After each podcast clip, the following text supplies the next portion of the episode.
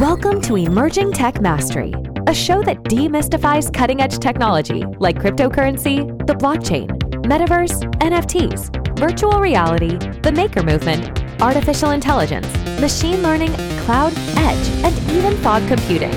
Strap in as we ride into the fourth industrial revolution. Emerging Tech Mastery provides actionable knowledge, regardless of skill level, from experts in the trenches. We piece together this intel in easy to consume media formats, processes, and procedures. See you in the future.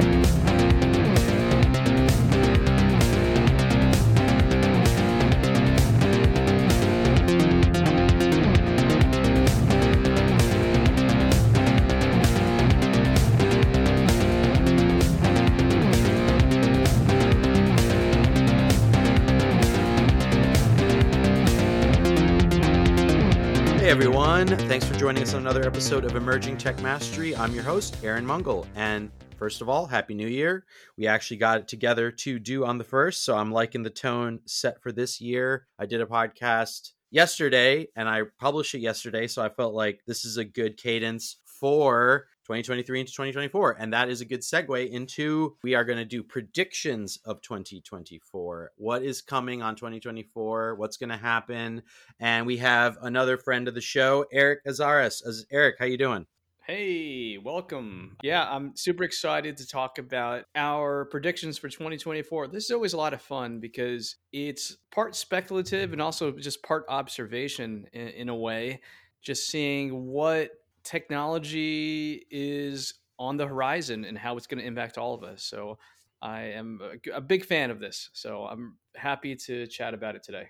Absolutely. So, just to give everyone a quick rundown of what we have planned here, it's going to be a nice chat about what we think will happen in 2024. So, we're going to share our predictions. We're going to kind of go, you know, hand off. I'll go, he'll, he'll, Eric will go, and then we're going to give you a little reflection on what we've said and maybe respond to what each other says. And then we're going to talk about what we want to see more of and less of and close it out. So, we're trying to have a little bit of a I mean, there's always a method to the madness, right, with questions, but I think for this one, we're going to follow a little bit of our outline here. So, Eric, you want to kick us off with your first prediction? And I think we each have about six. So, this episode might end up being called 12 Predictions of 2024, unless we pull a couple others out, which could totally happen. So, Eric, what you got for us? Okay. I'm going to come out straight hot out the gate. Okay. AI disappears. Whoa. Okay. Like that. That's right. I said it. Now, that is a very clickbaity title, I know, but uh, let me explain. AI disappears, as in it kind of fades in the background of all our everyday products and software, and it becomes a given, right?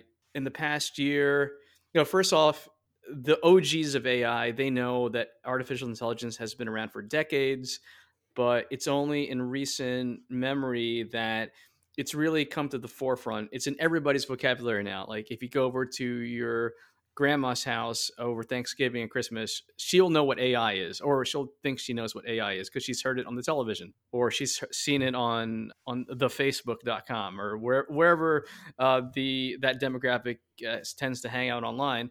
But uh, my point is that AI is so pervasive, and it's always been been advertised as ooh our software is powered by AI.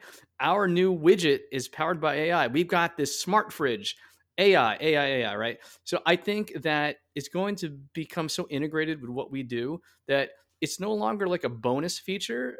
Like, ooh, I'm gonna, I'm trying to choose between two products, but this one has AI. I think everyone's going to assume everything has AI in it.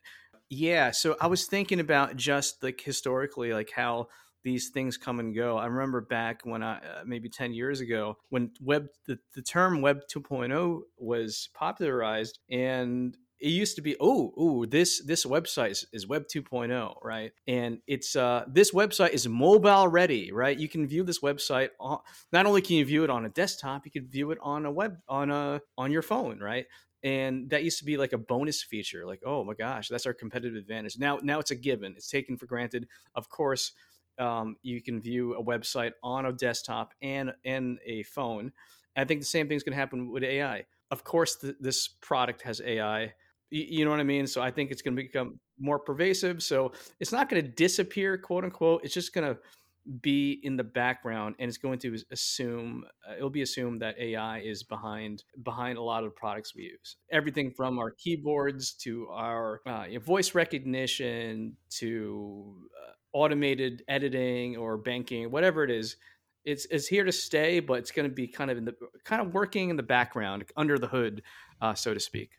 I actually have two AIs, so um, but I'm going to start with this other one AI will resurrect quieter, and then I put in parentheses forgotten niches because Ooh. what I'm thinking is that think about how it's sped up like development and coding. Actually, I, I'd say that's probably one of the more slash maybe most exciting sides of AI is is not just the sort of like oh like I can generate like Mr. Potato Head like surfing a 90 foot wave, right? Like that's cool and all. Like we did the AI episode, and feel free to check that out if you want to hear a deep dive on AI itself. Little commercial there for our own content.